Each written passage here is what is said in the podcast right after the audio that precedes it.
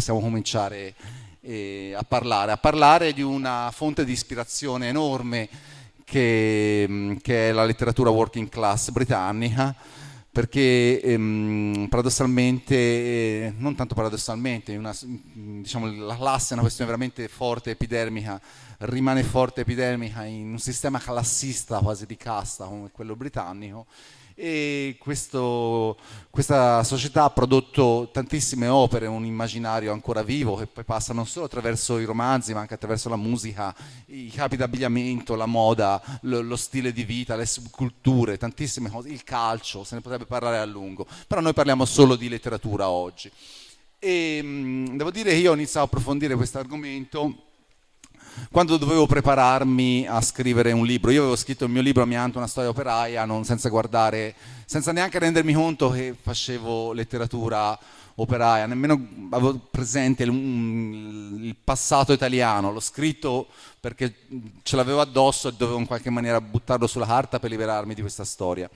Poi però eh, mh, avevo un'altra storia, che era la storia della mia migrazione in Gran Bretagna, dove avevo fatto parte per un anno e mezzo della working class inglese come cleaner e kitchen assistant, e volevo uh, fare conti con, quel, con la letteratura britannica e, mh, per riuscire in qualche maniera a, mh, non so, a prepararmi una cassetta di strumenti eh, mh, narrativi con cui fare conti, e ho iniziato a approfondire, ho visto una storia veramente, veramente complessa.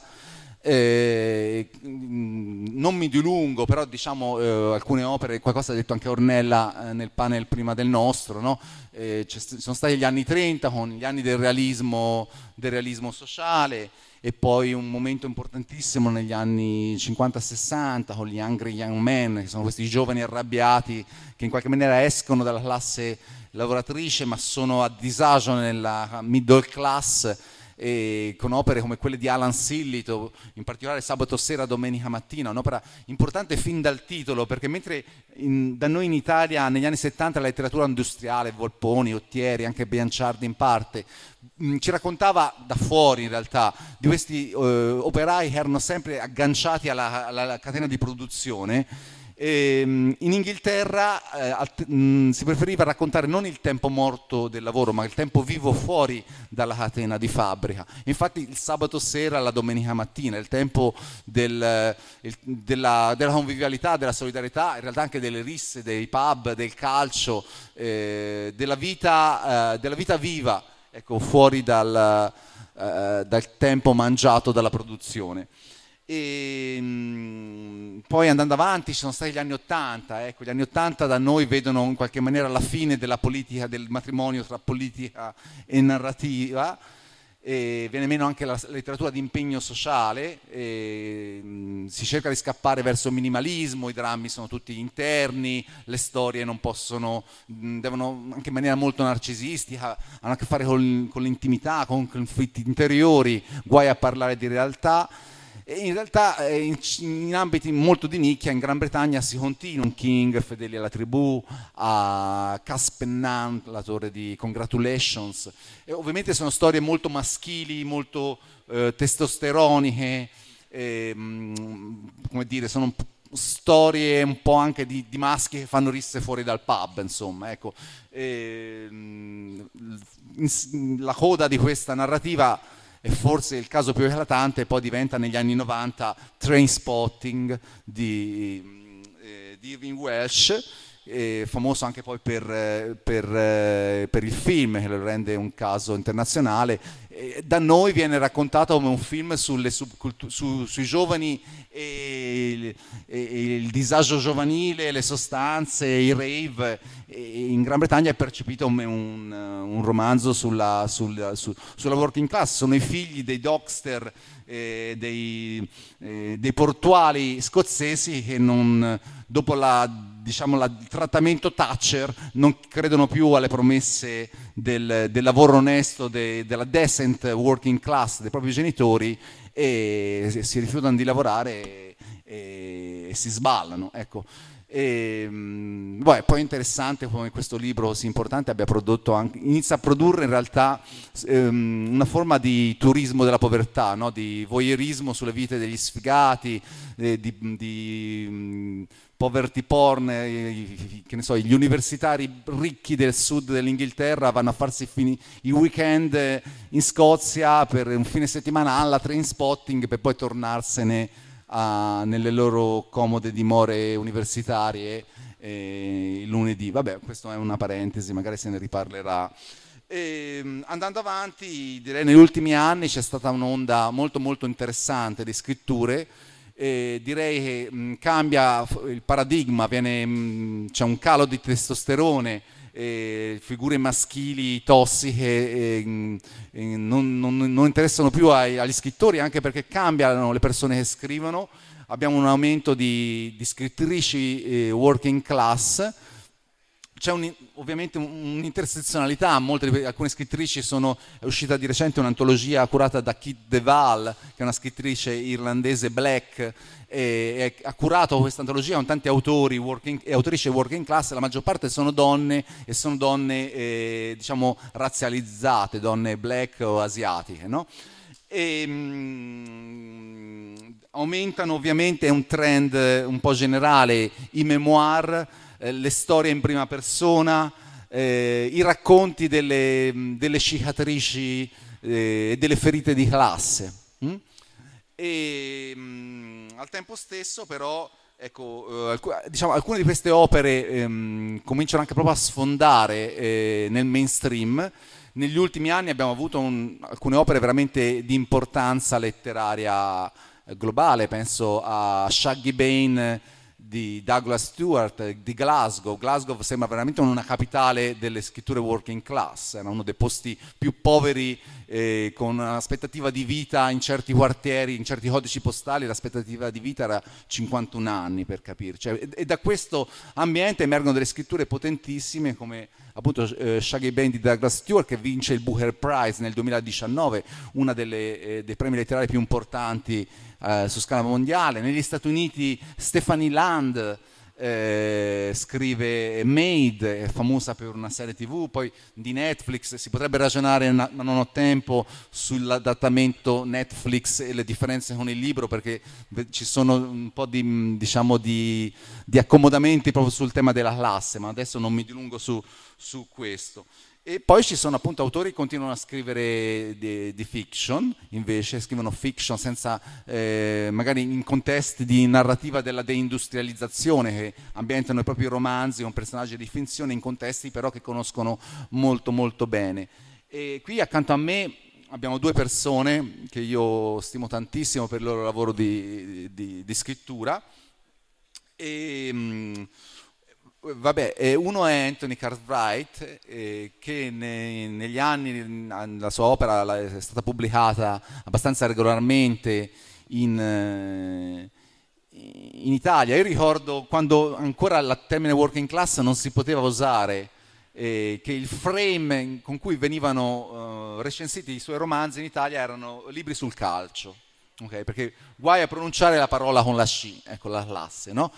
E in realtà eh, sono libri sulla deindustrializzazione di una regione, le Midlands e il Black Country, eh, in cui si sono alternate generazioni di minatori, di, di metalmeccanici, e ovviamente il calcio gioca un ruolo importante, però eh, il frame è molto più ampio e, in, e contiene al suo centro la, la parola colosci, la parola classe. Ed eh, accanto a lui c'è Hunter, Eh, di Hunter, che è l'autore di, un, di uno dei libri più devastanti che io abbia letto e più, e più forti, e che ho, sicuramente è il libro che quando ho tradotto mi ha fatto stare peggio, ma che veramente è il libro di cui sono più orgo- che sono veramente orgoglioso di aver tradotto e di aver portato in, in Italia, ed è un'operazione completamente diversa. Ecco, la sua è un'opera Eh, di scrittura in prima persona. Io, poi parleremo con lui, perché veramente ehm, più che un, non è tanto un autore di fiction, lui racconta la sua storia, ma lo fa a volte in, anche in tutti i trauma e traditori di classe, con grandi capacità narrative, no? Ci sono, c'è il primo capitolo ehm, di tutti i traumi e traditori, e il capitolo sui suoi quindici anni, ad esempio, che sono eh, scritti con una grandissima capacità eh, letteraria, anche se magari eh, Hunter ci dice che della letteratura gliene importa poco, lui in realtà guarda tantissimo anche a, a Um, direi all'opera di Belloux, che è un'altra autrice importante. Lui interseca tantissimo la scrittura in prima persona con riflessioni di saggistica e, e penso che Belloux sia un riferimento, poi ce lo dirà anche lui, molto importante e, um, per questa riflessione appunto sulla propria esperienza privata, sulla capacità di tradurre la, la, la, sua, la sua vita in qualcosa di più ampio, tenendo sempre al centro della sua esperienza la dimensione, la dimensione di classe. Io prima di passare a loro la parola vorrei dire, alla fin fine, mh, se dovessi provare a catalogare le scritture di, eh, di working class, non solo in Gran Bretagna ma anche da noi, direi poi il principio è molto semplice, alla fin fine si possono scrivere storie working class con ogni mezzo necessario, con la poesia, con eh, il romanzo, romanzo con, con la fiction, con il memoir, con l'autofiction, con quel che cavolo volete, però quel che conta è questo, cioè, sostanzialmente se chi scrive queste storie sta cercando, eh, come posso dire, di uscire dalla classe sociale che la... che l'ha forgiato, che l'ha prodotto, magari diventando un traditore di classe o vivendo con la sindrome dell'impostore, o se l'altra appunto, e a quel punto forse diciamo il punto che per me è fondamentale, persone come loro eh, tengono ancora a cuore diciamo la comunità in cui sono cresciuti, la comunità Uh, le comunità working class da dove vengono, no? Eh, scrivere, diceva David Graeber, l'antropologo eh, di estrazione sociale working class, figlio di un'operaia del tessile e di un sindacalista, eh, con le storie working class, eh, con l'immaginario working class, le persone eh, di classe lavoratrice si prendono cura dell'umore proprio e degli altri. Ecco, penso eh, che c'è qualcosa leggendo le, le loro opere così diverse che in qualche maniera ci sentiamo un senso d'attenzione nei confronti delle comunità, eh, magari quelle sottoproletarie di Nottingham o quelle delle Midlands, ed è un po' quello che stiamo facendo noi oggi. Siamo venuti qua per prenderci a cuore, per prenderci cura eh, di una fabbrica, dei suoi operai, perché non pensiamo alla fabbrica come un luogo separato con, dei, con, dei, con delle mura, no? Questa idea novecentesca, padronale, ma pensiamo alla fabbrica come, come una, una realtà che sta in dialogo con, con la comunità e le persone che ci vivono a, attorno, ed è per questo appunto che ci ritroviamo a parlare di letteratura qua con voi. Ecco, adesso io passo la parola, direi cominciamo con Anthony magari e poi dopo con Dom. E non ho una domanda precisa, però vorrei, quello che ti chiederei magari per lanciare la cosa è se ti ritrovi in quest'idea di una persona che al di là del, diciamo, delle forme del racconto continua a scrivere eh, in qualche maniera a, se non posso dire a servizio, ma prendendosi cura delle storie della, de, della comunità che ti ha, in cui sei cresciuto.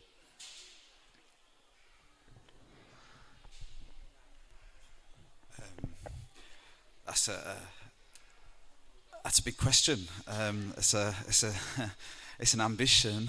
That's for maybe uh, maybe to say it, it, it that way. And with a definite, ho- hopefully, consciousness of community. Um, I want I want to say again, as I did last night on the panel, what an inspiring thing it is to be here and to see the number of people and.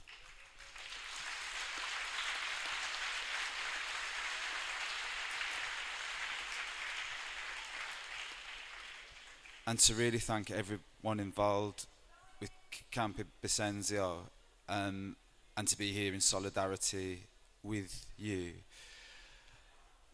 Talking of solidarity, and actually linked with what Alberto's question about community was, I, I wanted to maybe pick up on something that Dee said about solidarity as process, um, which I think is probably important to to this discussion. And um, and but to start off, I also wanted to talk about.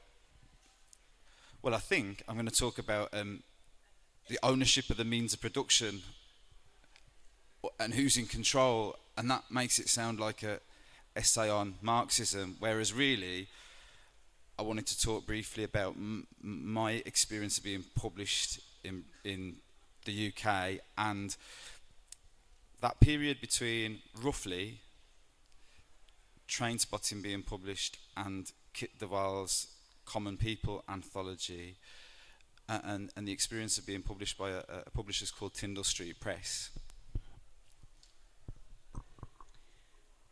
È una domanda molto importante e ambiziosa, mm, principalmente anche, come ho detto ieri, sono molto contento di trovarmi qui, di vedere tutte queste persone presenti, e vorrei ringraziare tutti i coinvolti, tutti gli organizzatori, perché qui stiamo mm, dimostrando una grande solidarietà.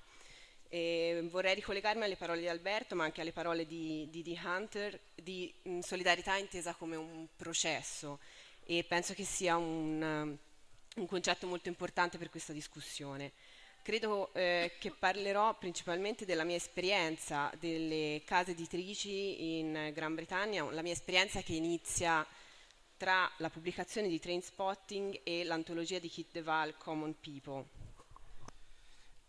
Uh, so my way into being published at all um, was probably relative, is a rel- relatively unusual experience, I think, for a lot of, of U K writers, and actually became quite an easy experience compared with what a lot of people face in terms of breaking into publishing.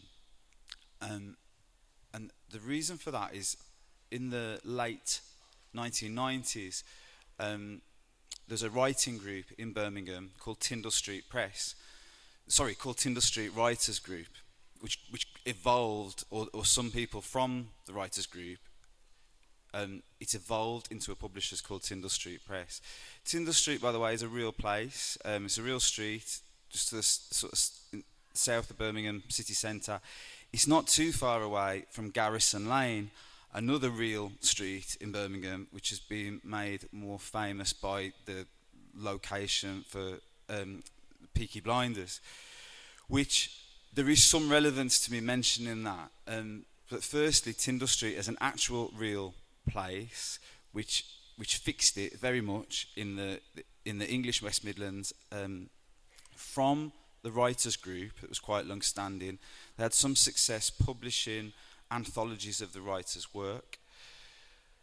Uh, last night on the panel, Claudia mentioned an important feature of working-class writing being about voice and whose voice a story is being told in or with.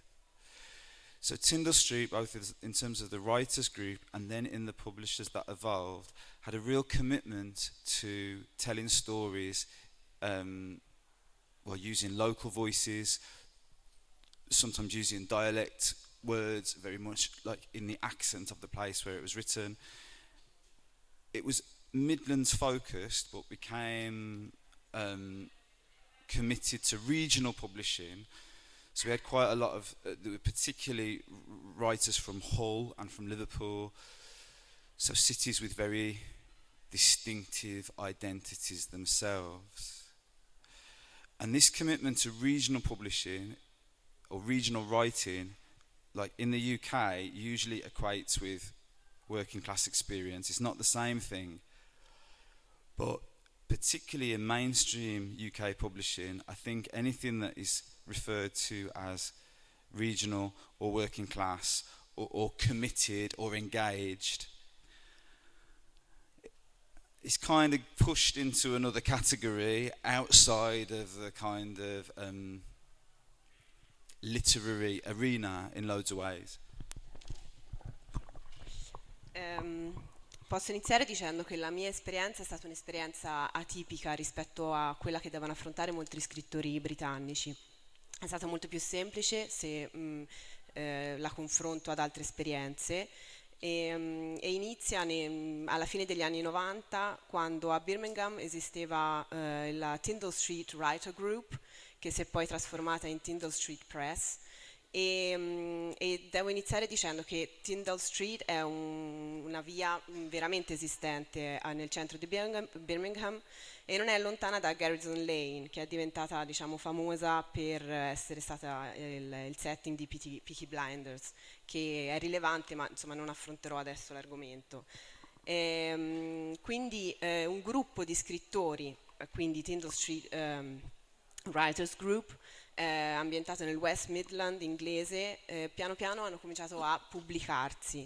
Eh, mi riferisco anche a delle parole che ha detto Claudia nell'incontro di ieri sera, ovvero ehm, la scrittura working class, un elemento importante della scrittura working class è la questione della voce, eh, di chi si racconta, con chi si racconta, e l'impegno del gruppo di scrittori di Tindal Street è stato quello proprio di, di raccontare le storie con voci locali, spesso con dialetti locali, con gerghi dialettali, e quindi il focus di questo gruppo era proprio sulle pubblicazioni regionali. Si concentravano su scrittori di Liverpool, quindi anche città con delle identità molto forti e molto importanti, e questo impegno verso pubblicazioni eh, regionali che non sempre coincidono pienamente con esperienze working class, ma eh, che hanno ha molte analogie. And, and so my way into being published was um, through reading a, a magazine that used to come through the public libraries in the Midlands with Tindal Street Press advertising for writers and writers who wrote about local experience. So that was a great way into being published for me. I sent them some work. It was a mess, but they were very encouraging in terms of helping me shape that first draft of a novel, and this is twenty, just over twenty years ago. And um, so I went, you know, the novel, I published three novels with Tindal Street in the form it was in. They published fifty, just about fifty, mainly novels in that period, in the between round about the year two thousand and, and twenty twelve. A, about a quarter of those novels were um, shortlisted for big literary prizes, um, a, a couple of mine uh, among them, but also work by people like Catherine O'Flynn and, and Gaynor Arnold, so o- other Birmingham writers. I'm mentioning this because I did, at that time I was writing, once in the process of trying to write a, a novel, phone up a, um, a literary agency. Um, It's obviously a while ago, because I was actually on the phone, it wasn't email, and said, oh, I'm writing a novel, naively, to the person answering the phone, when they asked what it was about, explaining that, oh, it's about Dudley, a town where I grew up, and it's set partly in pubs and the football club, like Alberto was talking about. I could tell this conversation wasn't going to go very far, um, for all, I guess, the obvious reasons about things like voice, accent, reception, and so on. Which has made me realise what a kind of easy access I ended up with to being published. Now, um, Tindal Street Press no longer exists. It was bought by um, Profile Books, who own Serpent's Tail, who've got their own admirable publishing history, but it doesn't exist in the form that it did. Um, it, it was bought because of all sorts of commercial pressures and the loss of a public grant. But I was struck that I know that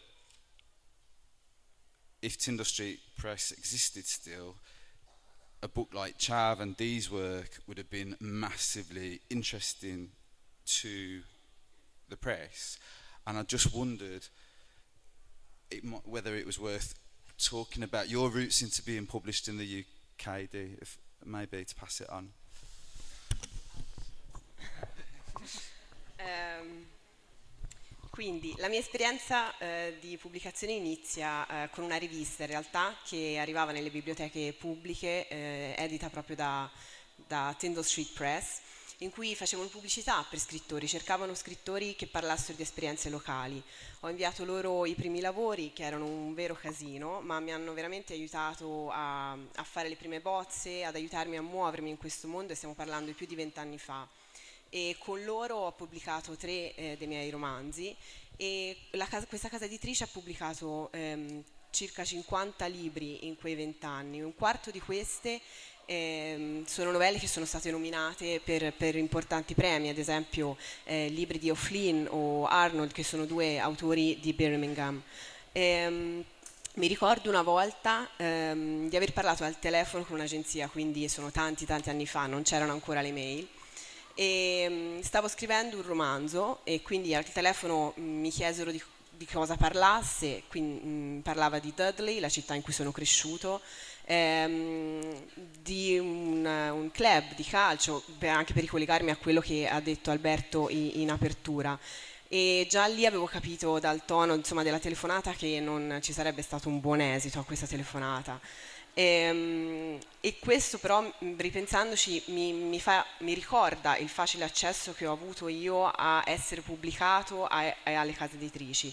Oggi la Tindal Street Press non esiste più, è stata acquistata da Profile Books, che ha un'importante storia editoriale, ma non è comunque la stessa cosa. E, e mi chiedo, mh, mh, quando è stato pubblicato Chav, ad esempio, di, di, di Hunter, sicuramente sarebbero stati molto interessati a quest'opera, e quindi eh, mi chiedo se, insomma, abbia senso passare adesso le, la parola per parlare delle sue radici e dei suoi inizi come, come autore.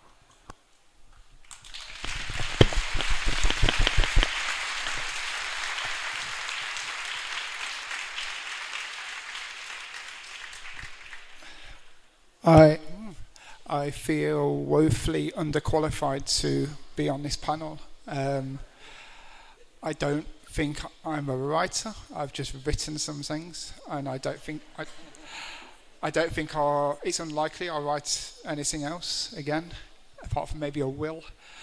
Um, and I know almost nothing about the British literature scene, or never mind working class literature. Um, it feels like I could throw a tennis ball out there, and whoever caught it would be more appropriate to be talking. Um, but I'll have a go anyway, because I'm here. Uh, I'll translate this. Eh, credo di essere sottoqualificato per questa discussione. Non, non mi ritengo uno scrittore, ho semplicemente scritto una cosa. Non credo che scriverò altro se non il mio testamento, e non so niente del contesto letterario, ovvero penso di poter scegliere uno a caso tra voi del pubblico, e sarebbe molto più ehm, consapevole, ma ci provo lo stesso, visto che sono qui ormai.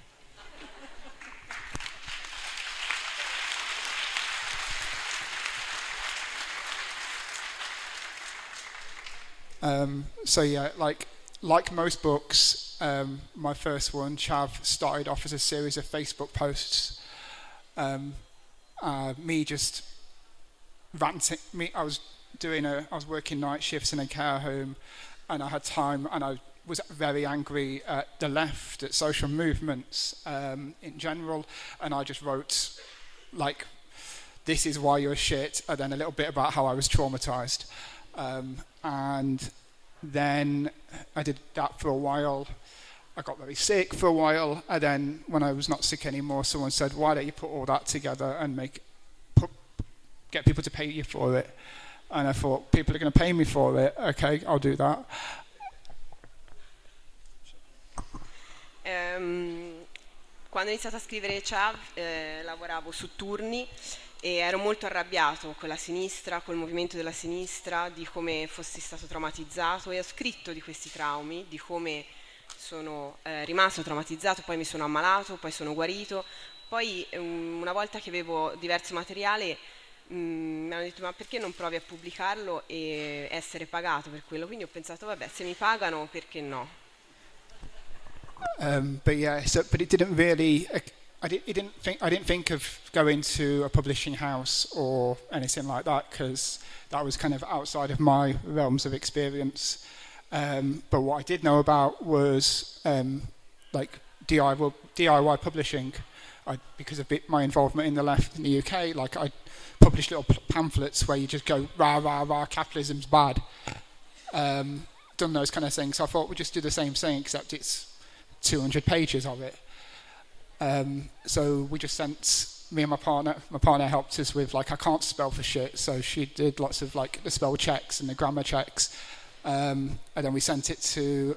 Oh no, we got some photos off of mate um, and put them in, laid it all out, um, and sent it to a printers, and they printed off like fifty copies, and then we sold those, and then we printed off another two hundred, and it carried carried on like that. Um, And maybe a couple of times along the way, like people went, "Why don't you send this to Picador or Pluto or whoever, another publishing beginning with P? Um, they might be interested in it." Um, and it seemed like a colossal like ball ache to do that, so I didn't. Eh, inizialmente non ho pensato di rivolgermi a una casa editrice. Ehm, Sapevo come ci si autopubblica, avevo fatto sempre un sacco di volantini, solo che questa volta si trattava di, di duecento pagine. Eh, amici mi hanno aiutato col layout, e quindi ho inviato le prime copie a una copisteria, ne abbiamo stampate venti, sono state vendute, poi ne abbiamo stampate duecento, abbiamo venduto anche quelle, e ha continuato così. E mi chiedevano: ma perché non lo mandi a Pluto? Insomma, sembra che tutte le case editrici iniziano con la P. Eh... Uh, yeah, so... But I guess I was operating in um, selling my books in sort of the lefty social centres, social movement spaces. So I felt quite like outside of the other stuff. But one of the problems that came up, and I think maybe it speaks a little bit about the publishing stuff and maybe my thoughts about working class literature in the U K, um, is one of the things that I was really feeling like quite fucking sick about was I was going around telling my book, doing little talks in front of like seven people rather than whatever's here. Um, and people were like going, "Oh, you are the working class person in our movement. So you, like, this is the story about working class life." And I'm like, "What the fuck are you talking about, you silly pricks?" Like the, the speed with which people were like, "That's the one singular narrative that we need to pay attention to," was fucking frightening. Um, like, like most of us here know, like the working class is the multi is multitudes, the multitude of voices, multitude of perspectives. To try and like go, or it's just one, or just two, or three, is profoundly problematic. And I think that kind of is one of the thing, concerns I have with like, from what the very little I can glean from like the working class literature scene in the U K. One of the problems is like when we don't own the means of production, when we don't like have these small presses or small publishing houses like producing local working class voices, we end up with these big ones, these big monoliths, um, and they get to gatekeep which voices get heard. I know I've read a, like a fair amount of like uh, working class writers stuff in the U K over the last ten years, and it's, some of it's really good and it's nice, and you know, for it all, like, um, but there seems to be like a real eagerness by those bigger publishing houses to strip any writing of its politics, or maybe the writer themselves has felt they had to strip the politics away because otherwise it wouldn't get published. Um. Eh, quindi niente, ho iniziato vendendo i libri nei centri sociali, nei contesti di sinistra, eh, andavo di persona, presentavo il mio libro, parlavo con sei sette persone, e non mh, davanti a una quantità di persone come oggi. E, um, però mi faceva paura la velocità con cui eh, mi mh, si cristallizzassero su, ehm, su di me com- come la persona working class di cui, eh, del loro movimento, quindi eh, come ci si concentri su una cosa sola. Invece esiste una molteplicità di voci, una molteplicità di prospettive, e questo spesso è un problema eh, nelle case editrici, eh, perché presentano dei grandi monoliti e ehm, che, che monopolizzano poi eh, il contesto. Negli ultimi dieci anni eh, spesso gli autori hanno dovuto anche censurare la politica da, dalle loro opere per essere pubblicati. Um, just the last bit before I pass back over to someone else to speak, it was just like, and it, it's one of, it feels like a contradiction within literature in general, within writing in general. It's such a fucking soli- solitary process. It's something we do on our own. Um, and for me, that's almost like the anthema to working classness, which is a collective process. It's a um, process we, we do together. The solidarity was in it, the, the struggle within it. Um, and yet we produce these individual pieces of work, and it's impossible for any one person to like read every working class book, therefore have the collective voice and blah blah blah. You, you know, people end up picking out a few, um, so you only hear a few things. Um, so I'm just going to hand back over to Anthony or Alberto and wonder what you think of that possible contradiction.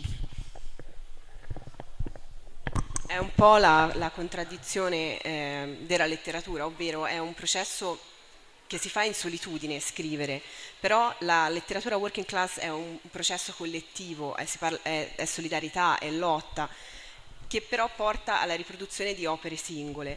E quindi vorrei ripassare la palla ad Alberto e eh, chiedergli appunto eh, di questa contraddizione. Sì. Eh, rispondo, poi facciamo una, c'è un piccolo fuori programma qui molto interessante, quindi però voglio prima rispondere a questo e poi magari lo riprendiamo nel secondo round. È un problema di cui sono consapevole. Io ieri dicevo mh, sostanzialmente che per dieci anni ho provato a, a mh, come posso dire, a lavorare sul tema dell'immaginario working class in Italia, e credo che in dieci anni non ho quasi mh, ho spostato di poco l'asticella. E poi nel luglio del duemilaventuno è iniziata... Ok, abbiamo un problema tecnico, scusate. Ricomincio.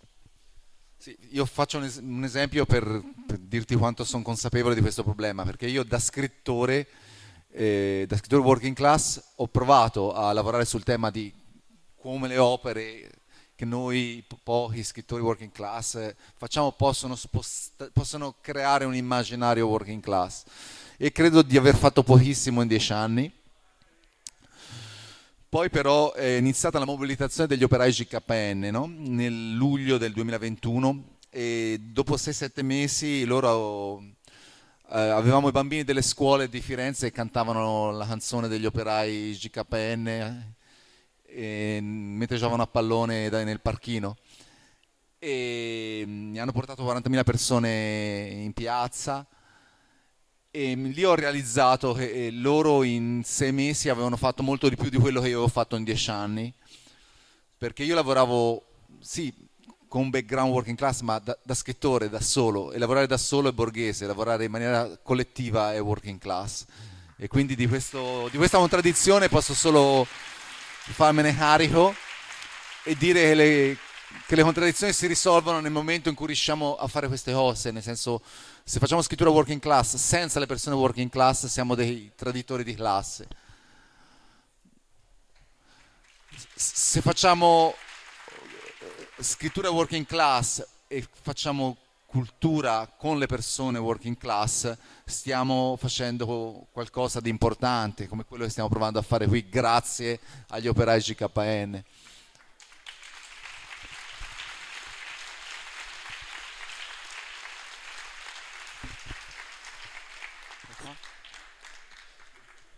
Adesso, eh, sì, se puoi passare da qua, per... sono gli scalini. E, mh, c'è un piccolo fuori prov- programma molto particolare. Praticamente eh, abbiamo ricevuto un messaggio di saluto al festival, e, mh, l'ha ricevuto Mayra e, dalla casa di produzione di Ken Loach, e leggerà questo messaggio...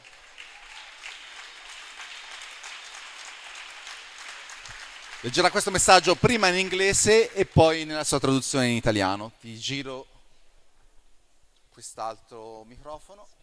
Sì, ti tocca stare in piedi. Prima in inglese e poi in italiano. Prego. Eh, aspetta, funziona? Sì, sì. Ok. Message of support. Milan Kundera, the Czech author, wrote, "The struggle of man against power is the struggle of memory against forgetting. In contemporary Western culture, the history of the working class is largely ignored. Yet, to understand today's battles, we have to know what we have gained over the years and what we have now lost. We need to read the history books that tell that story. Further, we need to cherish and celebrate our literature. Writers who describe the texture of working class life with authenticity and insight are rare indeed. Therefore, I'm delighted to hear of your festival. To read stories that reflect one's own life, that are recognizably true, can be empowering. I hope your festival will achieve that and bring enjoyment to many readers, new and old. K L.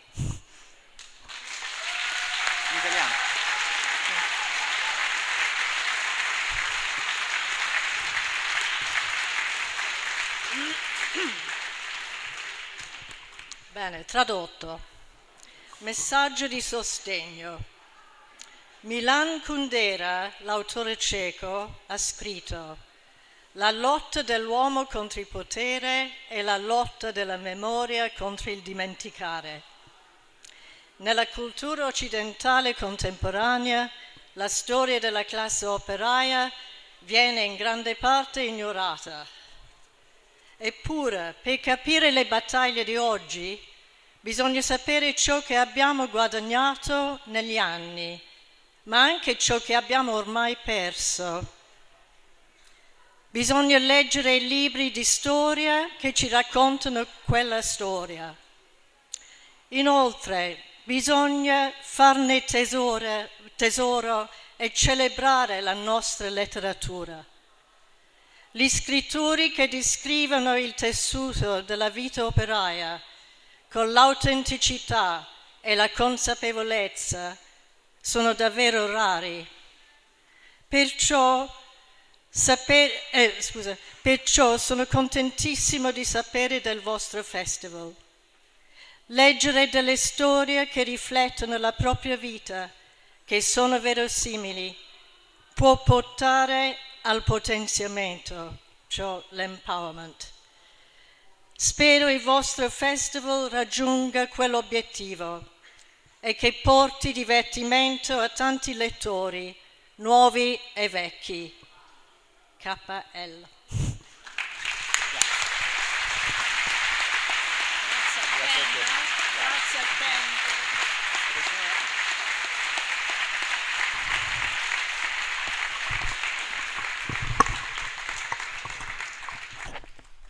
Eh, beh, andiamo avanti eh, con un po' di emozione, eh, ma in realtà l'emozione e la stanchezza sono una cosa che si sta accavallando da due o tre giorni, ecco, quindi ehm, prima di, del momento delle domande penso che possiamo fare no domande.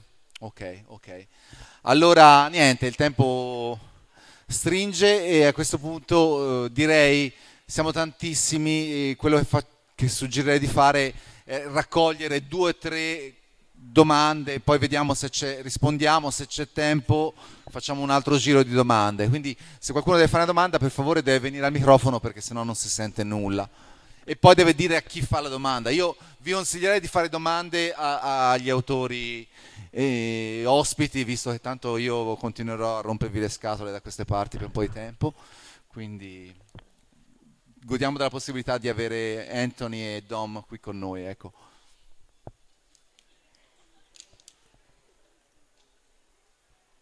Se ci sono domande, eh, perché...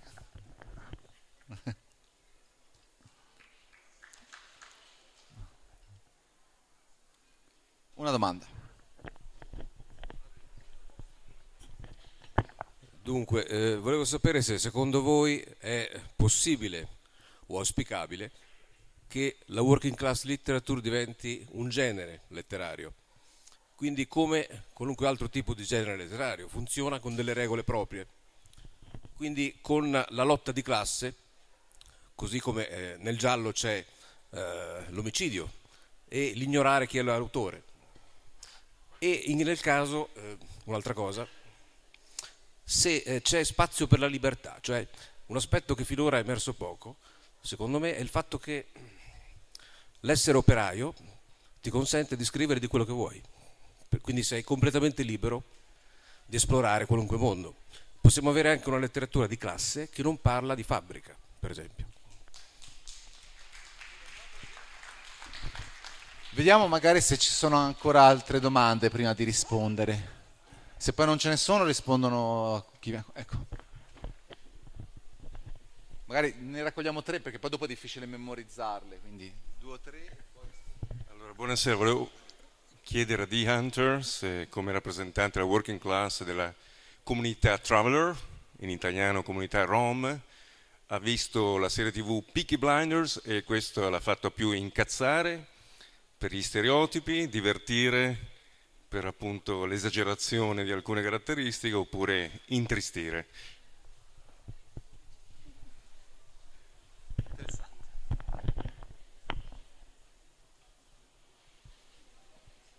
Facciamo queste due domande intanto, rispondiamo a queste due se siete d'accordo, poi vediamo se ce ne sono altre e se, tempo, se abbiamo tempo. Può rispondere? Beh, una è per Dom, se vuoi rispondere su Peaky Blinders, se l'hai visto, non so se... No.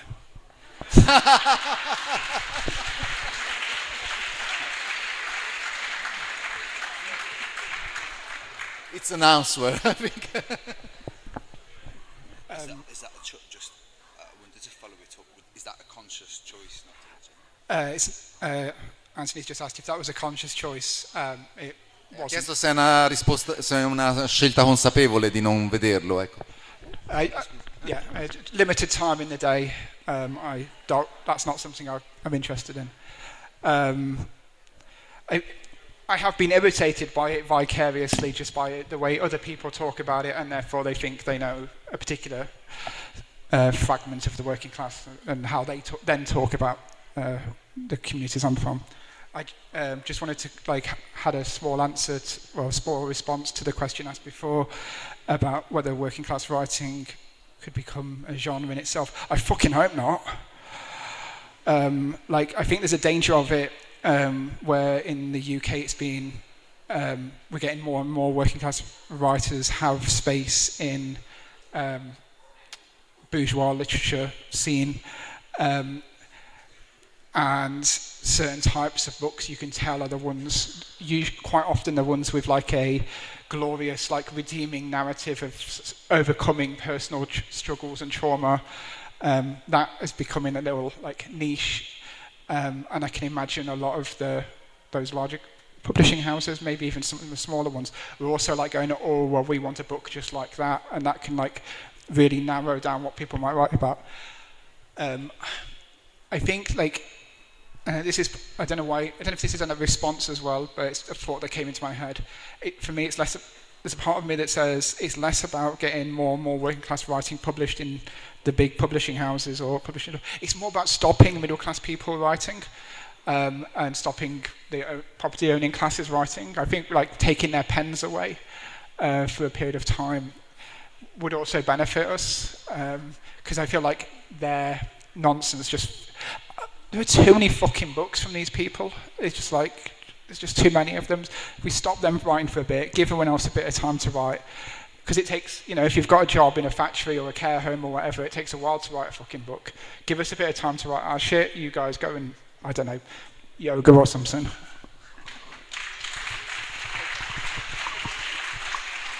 Um, ok, quindi non ho una risposta per quella domanda perché non ho visto Peaky Blinders. E invece per quanto riguarda la domanda relativa alla working class, alla letteratura working class, ehm, la possibilità insomma che possa diventare un genere a sé stante, spero di no, eh, perché sarebbe molto pericoloso.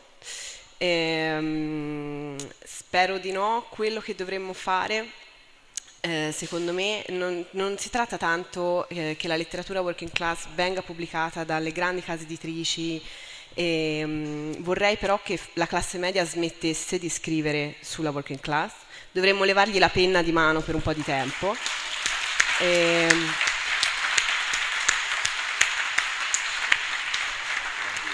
Ci, ci farebbe bene, perché ci sono troppi libri scritti da queste persone e, e lasciare il tempo a chi eh, lavora a turni, a chi lavora in fabbrica, di scrivere un libro che sicuramente ha bisogno di molto più tempo per farlo.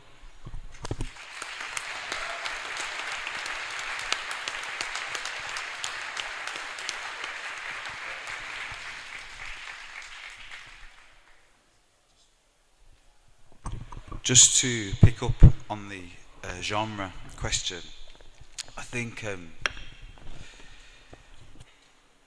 I think the danger is that perhaps it, it already does exist as a genre in, in the way that Dee described, but also um, I, what I, what I've found kind of five books in is it is that I've ended up at times writing within kind of narrow genre conventions, the expectation of what a working class novel might be, that probably comes out of the late fifties and early sixties, is the sort of pattern set by Alan Sillitoe and so on. Um, so one danger with that for me is that, well, it's It's pretty white, it's pretty male, it's pretty narrow in terms of it's about the culture around, well, factories like G K N. I mentioned last night, I had an un- uncle that worked for many years for G K N. My dad worked for him briefly in the nineteen eighties. So one risk is, um, yeah, perpetuating g- generic convention, and by doing that, perpetuating... you know, stereotypes and um, not really conveying what we've already talked about as the multiplicity of working class experience. Um, vorrei ritornare al discorso appunto della, della letteratura working class come genere. Penso che il pericolo, in parte come, come ha detto Hunter, Eh, nello scrivere convenzioni e aspettative eh, mh, della letteratura working class derivi un po' da, dal modello degli anni cinquanta sessanta, penso ad Alan Sillitoe, che comunque è, è una tradizione bianca, scritta da uomini, molto rigida. E, mh, in questi giorni insomma, mi sono anche un po' informato del contesto eh, da cui nasce G K N. Il rischio di creare un genere è di perpetuare le convenzioni, gli stereotipi e non, non trasmettere mh, quello di cui stiamo parlando insomma da ieri, ovvero la molteplicità dell'esperienza working class. Oh.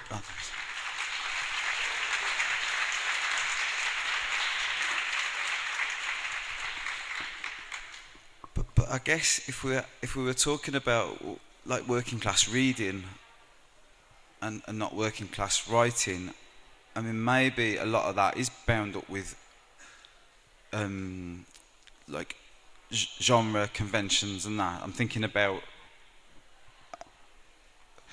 I'm, I'm thinking about the books on my the, the, the side of my parents' bed, for example, or if I see I, I don't drive a car, so I'm on the bus a lot. And in these days when if people are not on the phone and are reading a book, I'd see a lot of detective fiction, as mentioned, fantasy. I said we'd come back round to Peaky Blinders, which we have done, but th- there's a way of looking at that as a sort of um, as, as as a as a way of using generic forms, like genre forms. So I, I definitely, in, in terms of my, my own specific experience, I think it's that thing of not of not. of trying not to fall into the trap of writing a kind of working class novel that, that middle class publishing wants, but to think about how we might represent our experience in the most kind of value. Mm, se non parliamo tanto di scrittura working class ma di lettura working class, penso che questa sia molto legata a genere con- e convenzioni. Se penso ad esempio ai libri mh, che posso trovare a casa dei miei, Mm, vedo molti gialli, molti fantasy. Se riprendiamo il discorso di Peaky Blinders, sono modi mm, molto gene- cioè di usare forme generiche di, di espressione. mh, se, mh, secondo me non dobbiamo cascare nella trappola di scrivere eh, letteratura working class che eh, voluta dalla classe media, ma bensì dobbiamo pensare a come rappresentare la nostra esperienza in modo valido. Sicuramente eh, questo è il, è il pericolo in cui si incorre.